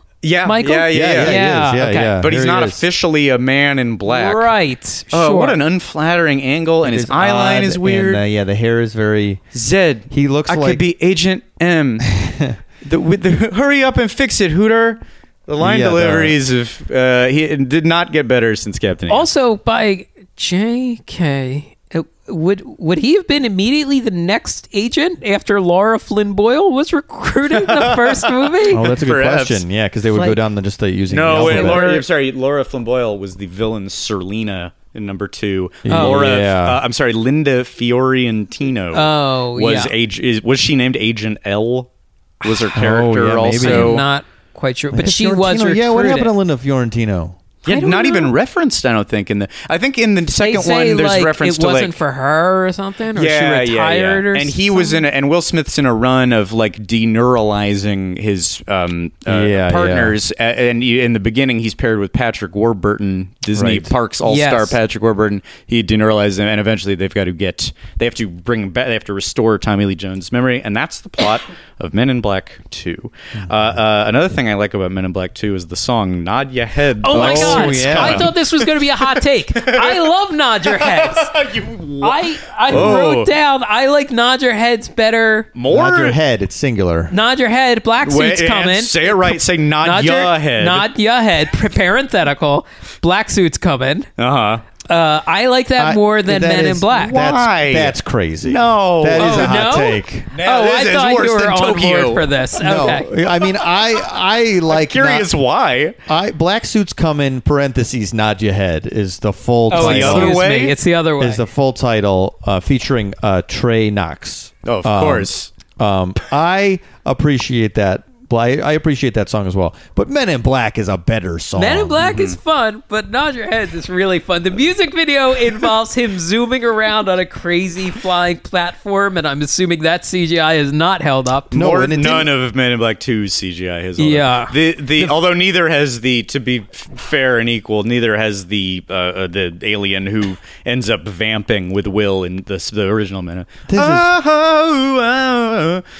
because he does like a yeah, dance yeah. with. Let me see you just slide with me. Just I think Men in Black was like that's a you know that's that was at many a middle school dance. Yeah, That was sure. No one. What what I think is weird. I, I like that you like it though because like I just don't. I felt like when it came out, it was like this one's not gonna take. Nobody is gonna. Men in Black oddly didn't with the little dance. It didn't feel as much just like a blatant ad for the movie. It felt like a spiritual heir to Ghostbusters, the song. But Nod Ya Head, Black Suits coming was just. Uh, and, and in the wake of, of Wild Wild West, like now the pattern has been established of these blatant Yes. ad songs. and Wild Wild West, I think, is better than Black Nod Your Head. Black Suits Coming I would agree. or Black Suits Coming. Parentheses. Nod, your head. Uh, that what yeah, I might agree with that. I think I agree. So you like Wild I Wild like West of all, all of, of them? I like all of these. You're on board with all. you of- like do you Wild like the Wild other West ones? the best? Do you like well then what of his singles then? What do you think is the best? Miami or uh, Jiggy. Jiggy with it or uh, what was the other? Oh, I you know in middle school I liked Will Smith so much that my AOL screen name was G Jiggy One. Oh wow, really? G apparently standing for gettin'. It was short for Oh gettin'. Getting jiggy, and I was number one at it. man, I recall what I was like in middle school, and I can tell you I was not the least bit jiggy, if you can believe it. I Uh, think that's interesting because you always seem like you were a much like hipper kid in, in regards to music you liked and some other stuff. Like I may you have would have like turned your nose up at me in my like my Matchbox Twenty or my Oh, maybe. I well, I felt snobby, but I had this weird in middle school only. I felt a lot of pressure to like contemporary music, and the contemporary music I Uh-huh. chose was the the hip hop at the time. Some of which I would stand by. I'm still very fond of Busta Rhymes. Sure. uh, but the Will Smith music is largely not so good. And I was also really down with the the bad boy camp with the Puff Oh, Daddy yeah. and and actually thinking about the song Men in Black again, uh, and maybe this is points against it and for uh, Black Suits Come and Nod Your Head. Uh, it is just such a lazy. nodding his head at that. yeah, nod your head. my opinion's been backed up. Um, the uh, it, real lazy with those samples. He really did just Oh, put yeah, on. I made a video yeah, a long yeah. time ago about how he just like like it's your it's your favorite disco songs, almost unaffected, with him rapping about a movie over it. Uh-huh. Uh, and uh, it and now I since have gotten pretty into uh, Patrice Rushen, the maker of the original song "Forget Me Nots," and. Uh, it's pretty bullshit. It's the same melody. It's the same Yes. groove. He did almost nothing to it except rap about a movie he was in over it. I remember my parents being like, "Like this is just a song. Like, this is another song." And I remember that I'm like, "They don't get it." yeah, me too. And then I was like, I'm older. I'm like, yeah, it is. It's like the same song, really. I mean, it's more Yeah. like a, like he's covering it, but he changed the lyrics. I'm all for the idea that Sampling uh, the is- old man sampling view obviously is insanity because something Yeah. like Paul's Boutique is this rich tapestry of samples. But that, de- like, I am absolutely in my dad's camp now. Of like this, every, I'll be missing you. It's just every breath you take. With Yeah. Well, I'm I ultimately don't care because all those people made a lot of money on these songs.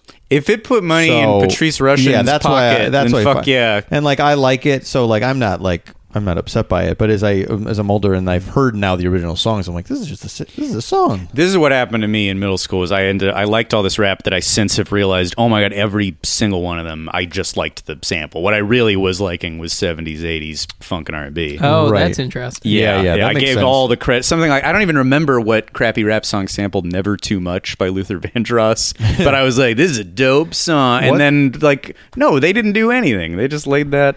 What's uh? I think Mo Money Mo Problems is a, a, a kind of builds on the original. I first I forget what the original. Is. They do song. some. that It's uh, "I'm Coming Out" by Uh, right, right, right. Ross. And, but yeah, but that's a again, a, lot of the hookiness of it. is uh, yes, a lot of it's taken from that. Yeah, There's the also- Will Smith, or I'm sorry, the the uh, Wild Wild West is real bullshit. The uh, Oh, the, just the yeah, yeah, yeah, yeah, yeah. Oh yeah. Um, but again, Stevie got paid, so sure. Oh, And, and he performed at the MTV Awards. Oh, yes, yeah. of course.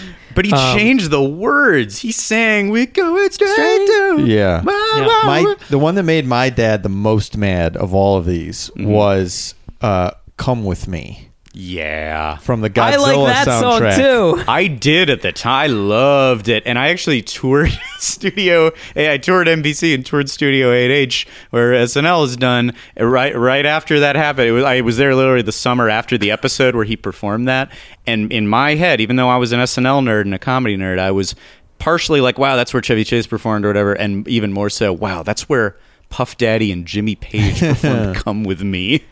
Uh, no song has held up worse than "Come Yeah, with Me." my dad was so mad about that. I remember he was just like, "This is bullshit," because like Yeah. there's nothing. And then he's like, and then he was mad because Jimmy Page was doing it with him. Yeah. on SNL. But money, paycheck. But yes, money But it's gross as well. up. They don't just lend themselves out to any yeah, you got to pay. fly by night product. Only superior products like the Godzilla song and Led Zeppelin the Ride at Hard Rock Park. of course. Uh, look, I got a, a, uh, a uh, summer. I, I just realized all, where all the timing of this worked out. So, Men in Black Two came out summer of uh, two thousand and two. Yeah.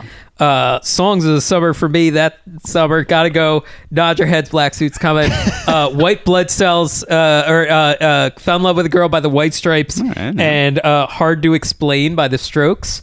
All of these also Those together, this all three. three of these songs. They also had really fun music videos, Mm-hmm. which uh, that was the summer that I was like, this summer I'm going to lose a bunch of weight. So I would wake up every day and do this elliptical, and I realized uh, uh, VH1 for the first few hours of the morning just showed music videos without interruption, Mm-hmm. and I it was very exciting when one of those came on because the White Stripes one had the was the Lego music video, Yeah. and then the Strokes one was just a cool like montage of different like found footage and like a jet plane and stuff. Mm-hmm. And most innovative, Will Smith rode around a big on a flying. flying platform. I'm just picturing young Jason on an Young elliptical. oh, it's the greatest. If you have Yeah. any, I footage gave up of you- soda too. I lost a Wow. bunch of weight. If only, for you. you. thank God there's not footage of this because if there was footage of you, you'd be a Star Wars kid today. Like if Oh, there was yeah. home Oh, video, God. ellip- Yeah. you on an Thank elliptical to No, Smith. no. I had to your then head. get off that elliptical and go be a counselor at a theater camp. like this is 2002 this is the is the yeah. year? This is 2002. 2002 was White Stripes. Yeah, that's correct. Really? Wow. Yep. God, we're old they- as shit. that- Yeah, I think so. I, that may have come out uh, right at the end of 2001, but I may that may have been like the sing the Yeah, like it is. second or third Christ, single. How old? See, this is what I was talking about earlier. The passage of time is so much so that I get freaked out when I hear something like that because that feels like it's only like 10 years old, but that's like 15. years How old. many Yeah. times have Will Smith and the White Stripes been to Orlando Here's- since 2002? Here's why. Here's why I reacted with Nod Your Head. I think Men in Black is the best of all of his Will Smith songs. I think it's by far the ah. best one. I think it's the cool. I think it's the coolest one. I like the different parts in it, and it's being. well, I only have that opinion because I don't really care for the other ones. Well, fair So enough. that's I'm not fine. here sitting here listening to the greatest hits. I'm just saying, Men in Black was always, the, I think, the best. Remember one. Willennium, which Yeah, was another Willennium. It What was the? I like that there? one too. I get that confused with um, uh, Robbie Williams' Millennium. Oh yeah, because he had Uh-huh. a song called Millennium around that same time. That's a good song. which is a good song. Yeah. I had a feeling this was going to be lar- like this ride is We just is got great, but we derailed just in the kind of like music. the ride, and there's not a ton to say about it. I had a feeling we were going to mostly talk about Nadia. Black Michael suits Jackson coming, and Nadia. Nadia Head. Head. Uh, um, 2002 I- also like I Love You Justin Timberlake, wow. which is These feels are like all it should be happening 10, at the same. That still feels like a Hot- new song to me. That's Hot what an in old Here. guy I am. by Nelly. Uh-huh. Great. Another Yeah. great song. This One is the rise of fa- Pharrell around this time. Yes, my mom's favorite rap song, "Hot in Here." Uh, that's Wow, a, that's a good that's- choice. At Yeah. first, she was like, "What is this song?" And then it was a year we went to Florida, and it was Mm-hmm. on the radio along with whatever, like "By the Way" by the Red Hot Chili Peppers. And Oh, she yeah, just was- everywhere. She Those was like, just- "This hot in here is good," and she was, she's like, "This is fun." My, I my parents have never done about any rap song. I remember when uh, the summer that Livin' La Vida Loca came out, and I was like at And Jason yeah, you couldn't be the go same. to City Walk or downtown Disney, anywhere where they're playing current music, just just nonstop. Livin' La Vida Loca and and Smooth. That, I don't Sure. think that was the same summer, but no, that was a just little earlier. nonstop. around that era. I'm sure. Well, smooth the the smooth left a crater for a decade or so. Uh, um, I've never quite recovered. uh, can I say something else? Uh, uh, in the periphery of Men in Black culture, something I discovered last Yes. night that's really something uh, uh, that will uh, only uh, hurt the mortality issue you're having, Mike. In the Men in Black Go for it. cartoon show, there was an animated series that followed course. the film Oh, between yeah. one and two. Uh, there is a very strange clip that you can find where uh, Will, the equivalent, uh, animated equivalent of Will, is fighting an alien for control of a blimp. He gains control and has the wheel, but then looks ahead of him, and the blimp is heading straight for the twin towers. And Gee. Will Smith and and uh, or Agent. Uh, Jay, sa- I think, says those towers. Oh, those towers aren't going to be too tall anymore. And then he narrowly, he like barely pulls the wheel up, and the blimp scra- like barely goes uh, vertical and avoid like right alongside the twin towers and avoid. And the 9/11 curse would affect Men in Black 2 as well because the finale was set uh, Right. originally at the twin towers, and they had to change it to the Statue of Liberty. So now I've uh, brought up 9/11. Wow. Well- and after uh, talking about the 9/11 songs, Nadia had black suits coming. oh, hey, That's horrible. Jason well, there's the. Uh, I mean, the most famous one of that is this. The very first Spider-Man movie teaser involves him like stopping a helicopter full of criminals in a giant web between the two towers. right. Yeah. Ugh. How unfortunate. Like, and right. Was that like? Did, did, did it even get to be released, or was it so? I No, it saw was that- released. timing. It was released. I saw it. Yeah, I I, saw that remember in theaters. downloading it on my computer, my wi- my Oh. gateway computer, and it took Yeah. forever. And I was so goddamn excited about Spider-Man coming finally. Oh, okay. Um, so you did get to see without. I the, did get the to see it. horrible, Uh, thing. I'm sure it's that- available somewhere. Right. Right. Um, all right. Well, I guess well, we can go back now to we got to the now we got to So turn back this to thing Men in like a Black. blimp uh, uh, and go in a different Back to, direction. hey, at least okay. So I have okay. Uh, I have some uh, a couple of hot. T- I have a couple of dark things I realized about Uh-oh. this. Well, Oh, no. no. one I think is more novel. Uh, I realize if you follow the story of this ride to its conclusion. Because you go in the uni- fake universe and you, then you're recruited in Men in Black. You do the whole thing. You blow up the giant alien bug, and either you are either way you're uh, neuralyzed. Um, but at the end, and and it's I really like the I like going through the full queue so you can see the pre-show and then because at the very end of the ride you pull up at another World's Fair looking room and they're like, "Are we alone in the universe?" Of course we are. I think that's a nice tie around, and you, then you walk by a door with the silhouettes of the worms. But I realized another thing about this ride. A bunch of this ride follows the story beats of the first Matrix. Uh, you are essentially uh, red pill. You take the red pill, and that's when you join Men in Black. Right. Uh, uh, just as Morpheus recruits Neo, uh, then you are in, like pulled into his fight. You're pulled into his crew, just like you are put in uh, a car and handed a gun, just like Neo. Uh, then you have a very minimal amount of training before you are immediately forced into a live fire exercise, and then you you you destroy a big bad guy. But then the twist, uh, the turn is that like at the end of this ride, you are essentially back. Uh, uh, above the rabbit hole. You essentially take the blue pill and you go back to your normal life. So, uh, This is a great. This would have made a great grad school. Uh, Yeah, right? yeah. there's also a darker Or, uh, version. Uh, if you use the definition of red pilling, about like you find out what society's really about, Sure. like the This maniacs would be a good internet. like 25 minute YouTube video where you're like you break it down like Okay, your so- personal. yeah, Here's what I've realized, and she's a full it's Jordan. all like in the background. You're like nod your head. It's, so nod your head's playing and, And low. final realization: the greatest song of all time. Like who's coming? what you don't realize is that once you are in the Men in Black, you can't unsee it. Th- This is the Jordan Peterson Kermit voice. Oh God, I'm feel lucky. I don't know what Jordan Yeah, I was gonna Peterson say, I don't know sounds what like. it's hell that fine. is. Yeah, Thank- be- better you don't. Thank Um, you know God. much. You know too much about that stuff. I think that's Uh, That's a um, great theory. Uh, Can I can I say? Do you guys know about other alternate uh, pitches for uh, wh- what these like wraparounds were? Because the idea was always it's the the build the building is a front. You don't know Right. sp- you- they're Yeah. hiding that it's the Men in Black facility, and at the end you come out and you're somewhere else. And there was another. It was originally going to be the the Brooklyn Battery building, which is this big gray nondescript building where their headquarters are in the movie. But it's a theme park, and that's not very lively to look at. It's a big concrete wall. So and they still got to do all the placemaking and uh, cool architecture. So there were weird other other things pitched were that you were at an orange uh, you were at a fa- uh, an orange factory tour, uh, and then at the end they deneuralyze you, and you're just you're surrounded by you know crates of oranges.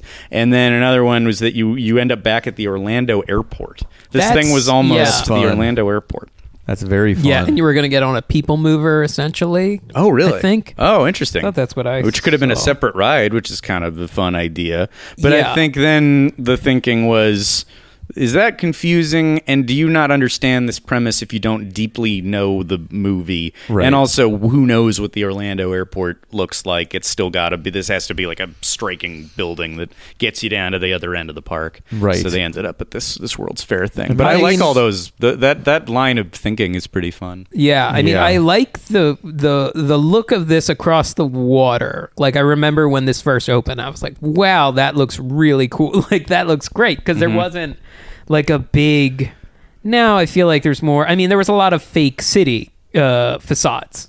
That's what a lot of Universal Studios was. So this like definitely added some character. Yeah. and to it's that still, part. They have the big Men in Black sign, but if you just look at the building, you don't necessarily. It doesn't say Men in Black on the building.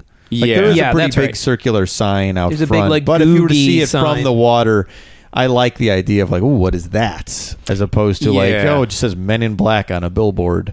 Like oh, it's kind true. of pointed and it's toward, not like uh, you know what I think is a terrible facade is the is the Transformers ride in, in Hollywood because it just is a big Yes, it transformer. just says Transformers It says it yeah, there's no amount of uh, intrigue because yeah, the it. Indiana Jones ride has nothing. It doesn't say Indiana Jones on the front of the temple. We don't want that. yeah. We want to maintain the realism of this. You know what's funny though? When I went to um, Harry Potter uh, in Hollywood for the first time, we literally got in the wrong line. We got confused. that is confusing. Yes. Yeah, have you, have you experienced that too? We ended Yeah. up we were in the line for the wand shop. We realized. Yes. So that's so it's weird. stuck. You have to be. I love the idea of like you round a corner and you don't know where you are, but there is like a level of functionality you got to have. It is a weird balance to, between like truly immersing the guest and like thinking like, oh, you're actually in the weird temple, but also like, oh, we can't. They can't just wander. We can't Mm-hmm. just have people wandering. They have to actually.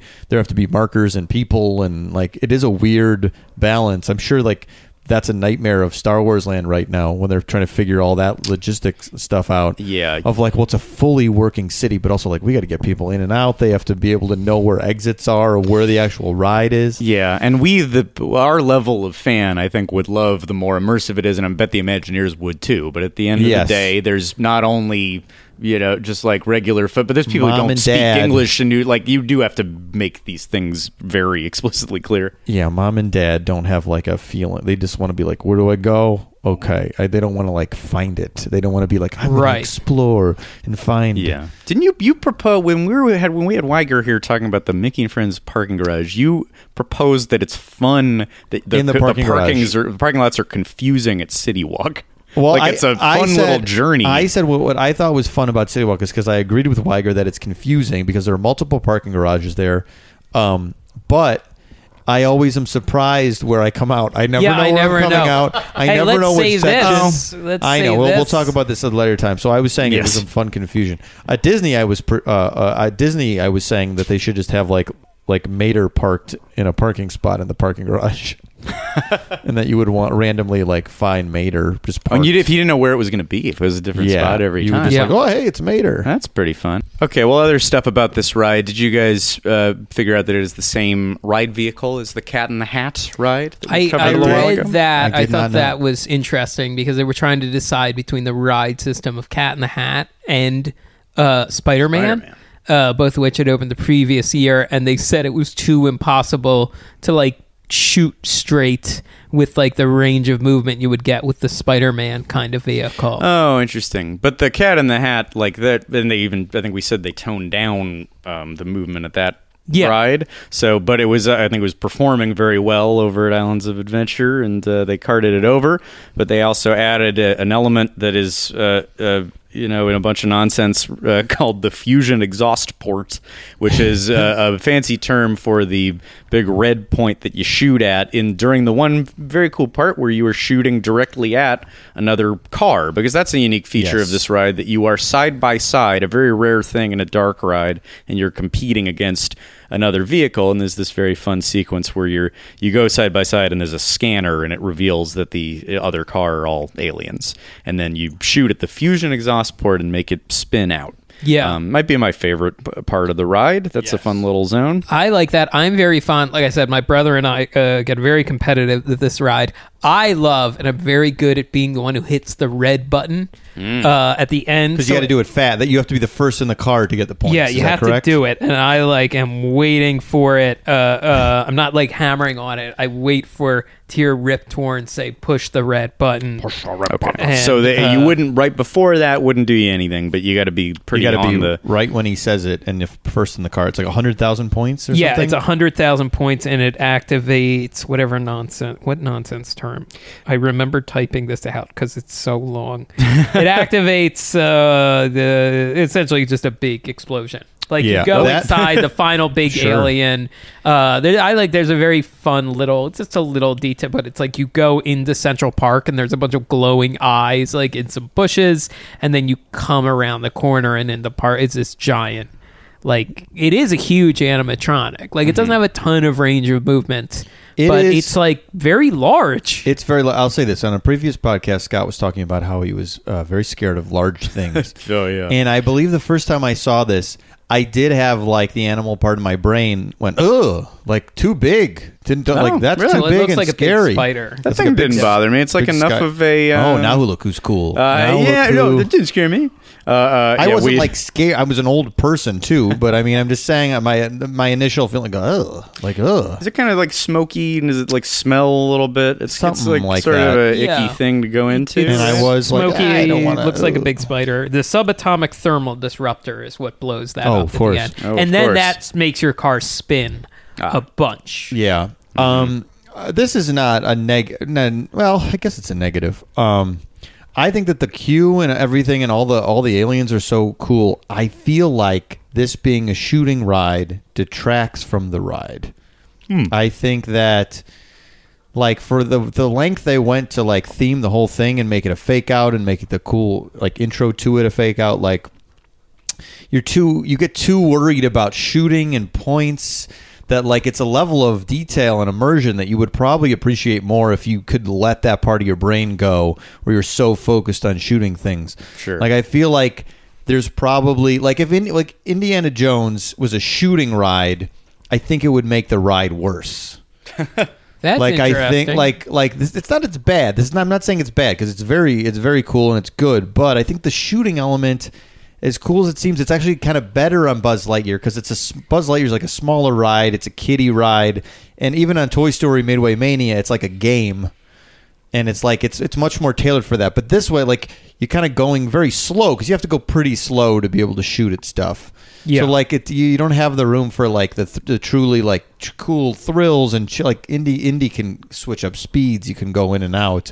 And I'm saying I think maybe in with even with a lot of the stuff that's already in this ride, you could have like a, a more of an indie level ride with with all of the detail they put into this thing. Hmm. Well, they and they drove those cars. Are they like town cars in the movie, or the they Cadillacs? Something like those that, black yeah. cars that they like have like a Oh, turns yeah. into a crazy. The new hotness, Ship. he says in the sequel. Uh, yeah, the Phrase new in my hotness. head. Uh, that's right. Um, yeah, so like that's a tailor made for a ride vehicle. Right. It's Sure. almost I like I think. just think like we're never unless there's a new resurgence of Men in Black. I'm like there's even like a better Men in Black ride somewhere in the, in this. Huh.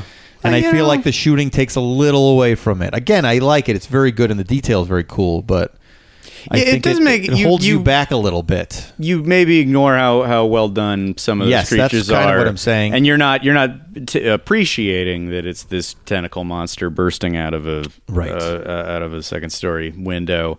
Um, yeah, that's true. I don't know. I think it's just a it's it's different. I, It's yeah, different. It's different. Uh, I have to give it credit. Uh, mostly practical stuff, mostly Yes. animatronics. Well, that's and why I'm saying that. That's what I'm minimal saying. screens. Come on, Universal, learn from I this. know. I Minimal I think they screens. know. I think they're they're getting They it. know. I I mean, hope there's look, the people that are working in whatever their Imagineering is called know.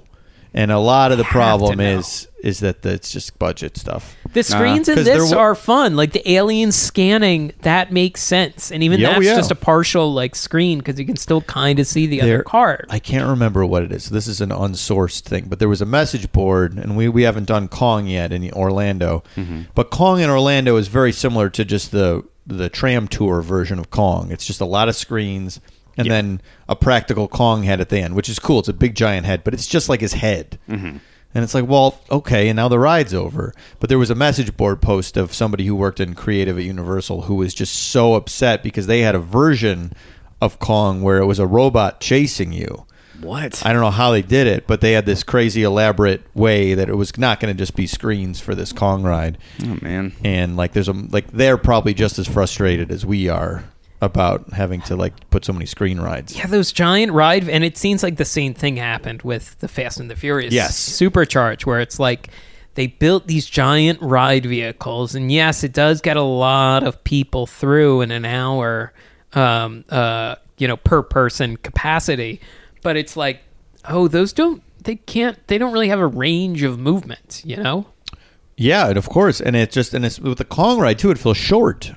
I mean, that's a different no, Yeah. different problem, but like, yeah, it's a it's a it's like using screen using screens if it's a very specific reason, like Toy Story Midway Mania, which uses screen, or if it's used to augment, Well, like Spider-Man. I mean, mm. Spider-Man is mostly That's what I'm saying. screens, but the screen practical ride. effects and the range of movement in the car really it all works together. But you need one screen ride in the park or two, and then screens Yeah. to augment other experiences, like on the the Na'vi River journey at uh, Avatar. You use a screen in the background to make it look like there's a Na'vi running, and but there's practical, you know, plant life and, and stuff like that. I think more than ever, uh, that we need tactile practical robots. animatronics. Yeah, because these are you know so many. Uh, you guess- can watch movies just in your house, and Which you can and video games are in your house. These places are the only places with the big crazy robots. Yeah, and I want. Yeah. I guess that's where, where my point is coming from. Is like if this was like a, a more dynamic ride vehicle or ride experience, you would really like, whoa, this ride is on the level of Indiana Jones. Whereas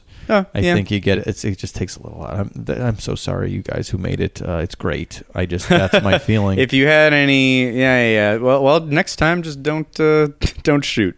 just don't shoot. just keep uh, just look at stuff. Hey, you know there are screens uh, in this ride, but these screens have Will Smith himself on them. Yes. and I Stand in glorious standard definition. I mean, that's what I, I uh, two. Com- well, one's not really a complaint. One complaint, one observation. The complaint is that this is one of the big offenders of like some Florida queues. Like they have not upgraded footage, like because they've got yeah. this giant cool oval.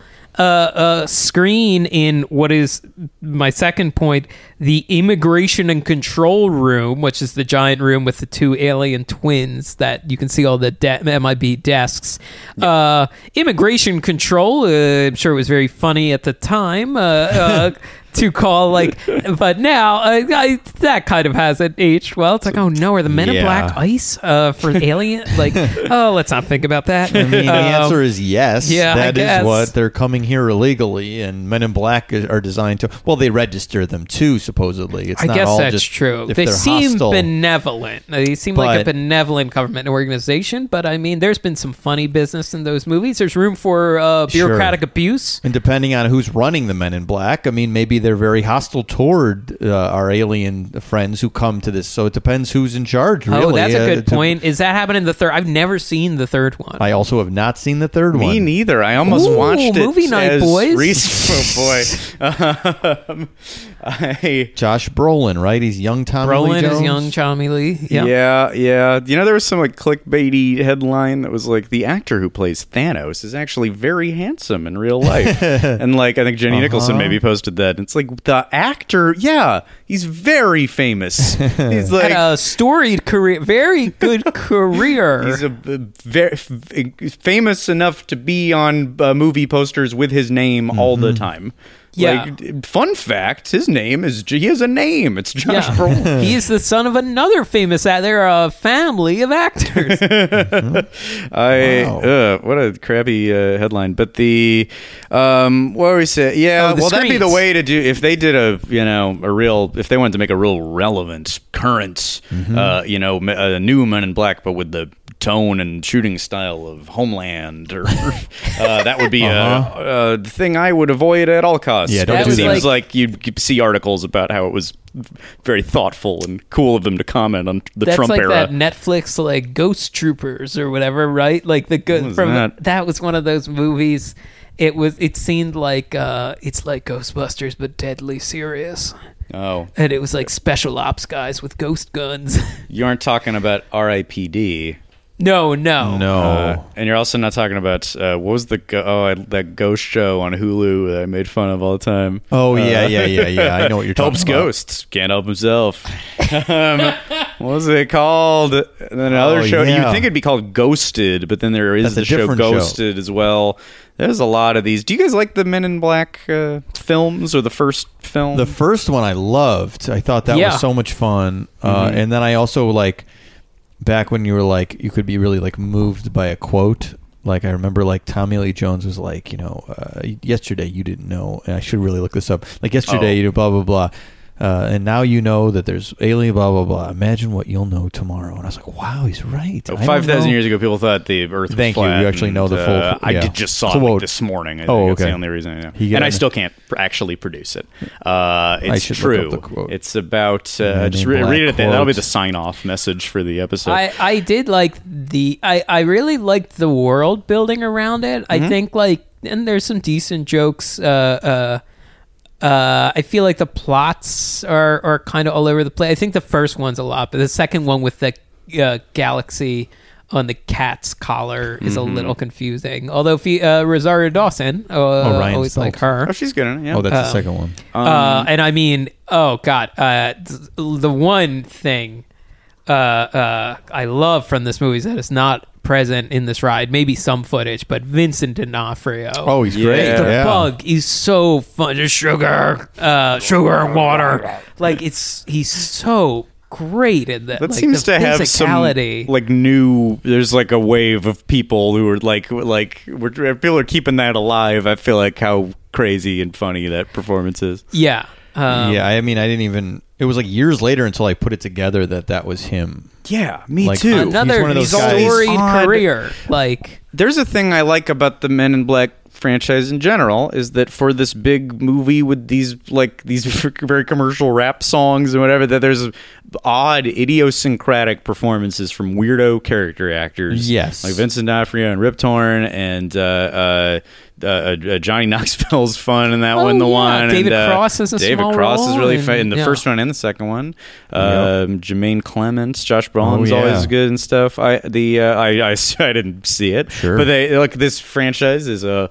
I don't think it has to be. Uh, well, Barry Sonnenfeld, who also did The Addams Family, which contains Mm-hmm. some of the most strange performances in mainstream blockbusters, from Raul Julia uh, to the kids are so good. Christina Ricci and um, what's his name? The uh, The uh, Pugsley.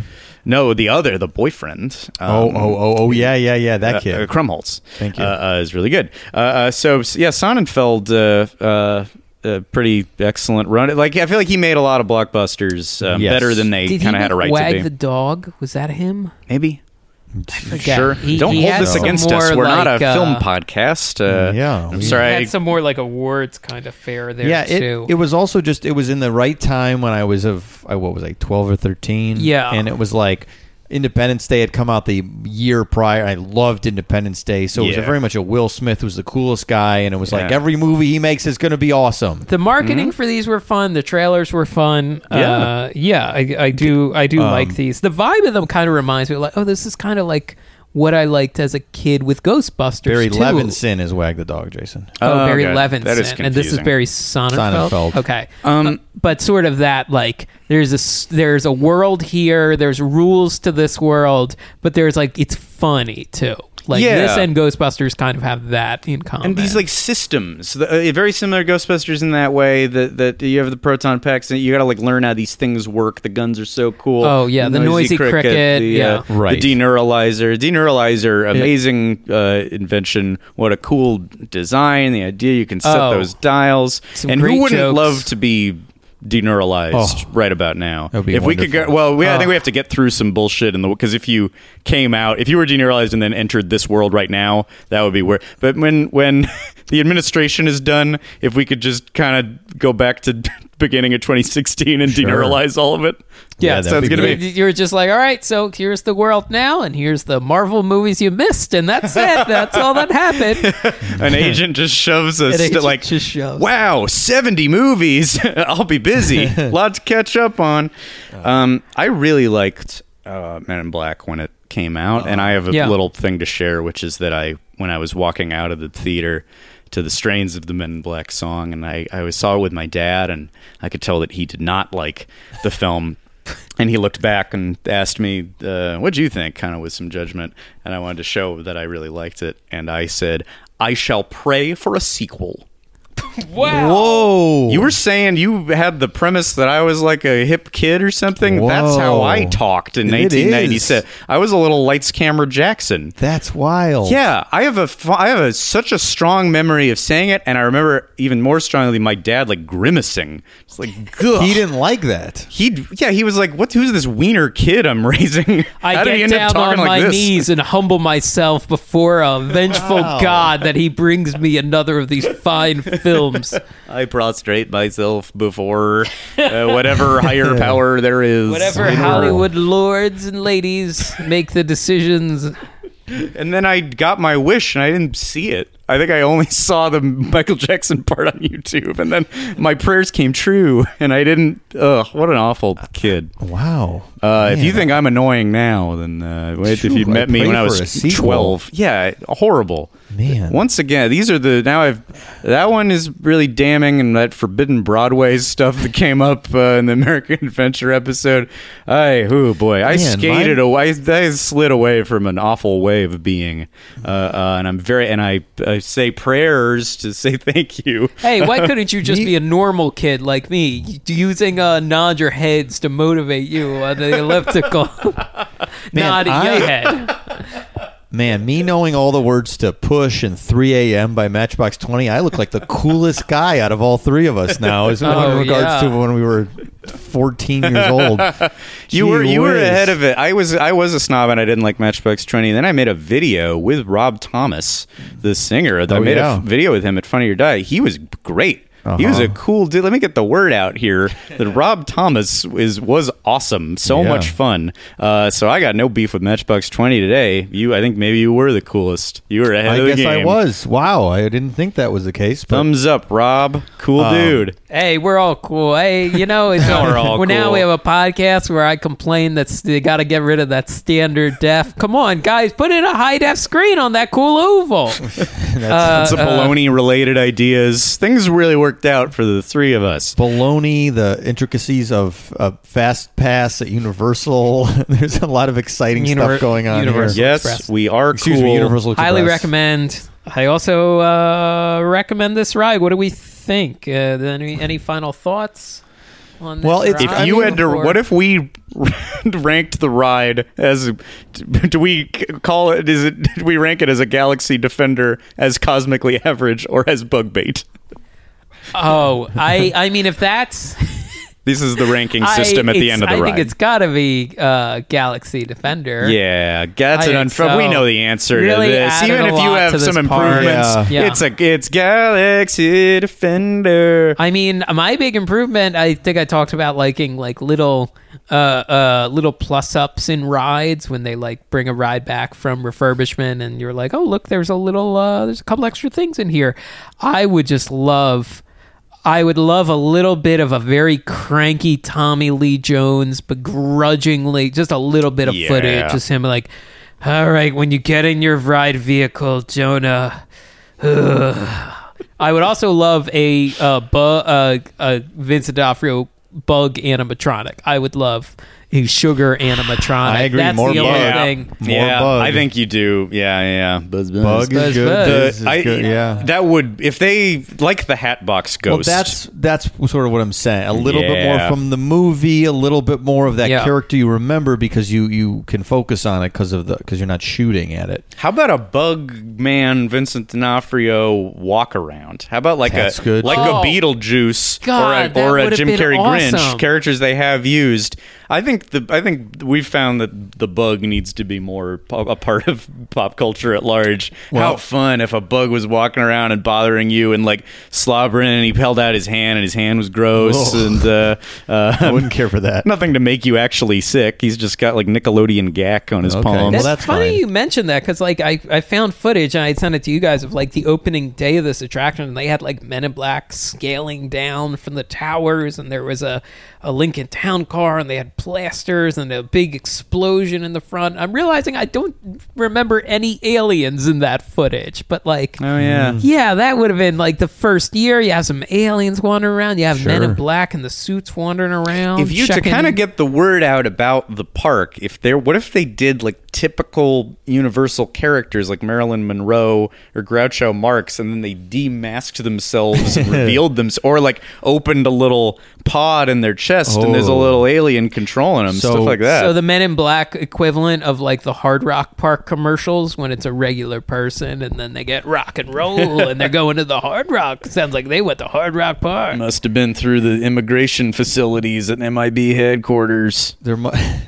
there. I would think though that like if I'm talking to Lucille Ball outside of the I Love Lucy experience and she turns out to be a bug person, I'm going to be very upset. That's cool I'm as in, uh, hell. I love that. You know, I I I'll veto that idea. I think because I just I want to talk to Lucy. I want to have a conversation with her, and that's all. Oh, But well, if keep Hello Lucy Kitty safe, but- took We're off gonna her okay. head- That's fine. If Oh we keep man! and if they hired a really short actor so that the entire head area could be filled with some like full b- b- full alien like doing a little like uh, like a little elliptical machine to oh, yeah. operate Oh, the. Hello Kitty body. Oh yeah, the, I always like the tiny aliens and the human suits Yes, that's in fun. these movies. That's that was fun. very fun. Yeah, yeah. Um, it does feel like they should the two. I haven't seen the third. They the mo- This should have been big. Like the universe is so cool, and then they like one is the only one that anyone has any affection for movie wise. yeah. The Two is- shootouts, there should have been better. There should have. I mean, there were some funny action scenes. There should have been some like cool John Woo kind of like Yeah, hell shootout yeah. scenes. Um, but yeah, like the ride is we're sa- yeah adding the character. I also we could add the Bugman to Beetlejuice's Graveyard Revue. Is that still going? I don't know. I don't think so. I don't think so. Bring I it I back. looked Bring last it back I want it to the be the Bugman bug, the. Bugman b- uh, Bugman graveyard Graveyard revue. I want the Review. Bugman and Beetlejuice and Frankenstein to do Gangnam Style, and that's all I want. Literally, your all I music has want. got your favorite song for a decade was Nod Your Head, and now it's Gangnam Now Style. it's Gangnam been Style, for another yeah. decade. It's, it'll be Gangnam Style. Hey, just some real quick tips if you are going on this ride anytime Mm. soon. Try to sit on either outside. Don't sit in the middle seat. It's three across. The middle seat, it's always harder to score points. Mm. Uh, at the end, listen for Rip Torn to tell you to hit the red button. Uh, and what, oh In- yes, aim for farther away targets. That's the same on Buzz Lightyear. You want to aim for farther away targets because the it's like a cone. Infrared, it's like a cone, so it's wider when it comes out. That's true on Buzz Lightyear, really? Yeah. Yeah, It's 'cause the tougher far- to aim at something right in front of you? Well, no, not that it's tougher. You get more points, is what you're saying, right? Uh, no, I think it just gets more accurate the further it goes, like a oh, laser. interesting. I didn't pointer. know that. But also, often on Buzz Lightyear, the farther away target is the blue target or the target. Yeah, you- so it's yeah. more points. Oh, I see. Also, This, I will say, I don't don't, think that matters. in real life though. If Rip Torn tells you to do something, take a take a moment. yeah, think about it. And think about Think it. about What it. is he saying to you? What is his state of mind? if he hands you a weapon and proudly calls it Jumbo Judy, um, yeah, You're take a, Larry Sanders now, kid. take a breath and if he has you drink something, uh, just don't don't be handed an object by Rip Torn. if he thinks a bank is his house, which is what happened. Fine actor though. Oh, amazing! Oh, One of the love greats. it when he shows up in movies. So glad he's in the ride. So glad Will's in the ride. Glad Will's in the That ride. really although up- those yeah ups the level. those up the- ending videos when he gives you the neuralyzer. Come on, let's make them high def, guys. Yeah. All right. Update the definition. Yep, Add, and, a, uh, take add out- an expensive bug character, and then and we're take in. out all the guns and the shooting part, and we're good to go. And we're set. good and you've survived. Podcast The Ride. Men in Black. Alien Attack. This is the last podcast you ever listened to, for, or this is the last suit you'll ever, right? That's what he said. The yeah, last suit you'll we're ever. the first, last, and only podcast defense in the universe. Uh, yeah, that's so- not accurate. So, Oh, so follow us at Podcast the Ride at, uh, on Twitter. Uh, then email us podcast the Ride at Gmail, and we have a Facebook group. Yeah, we have Facebook Podcast group. the Fun Ride. posts going on in there. Uh, we have an unofficial fan page we just discovered too. So go there. If you Oh want as yeah, well. Like for you- discussion. Load up. I like reading rules and saying keep the discussion about, among other things, the hosts. yeah. Please talk about us. Please, Please only talk talk about about us. us, uh, and uh, about how cool we are and how we're so much cooler than we were 12. We've come a long way. Yes. Um, and then, in, do you have any? I have one more quote to read in closing, if unless you guys Please. have more. Let's hear it. Uh, 500 years ago, everybody knew the Earth was flat. And 15 minutes ago, you knew that humans were alone on this planet.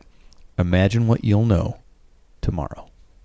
Nod your head. Hey, black suits coming. Nod your Nod your head. head. head.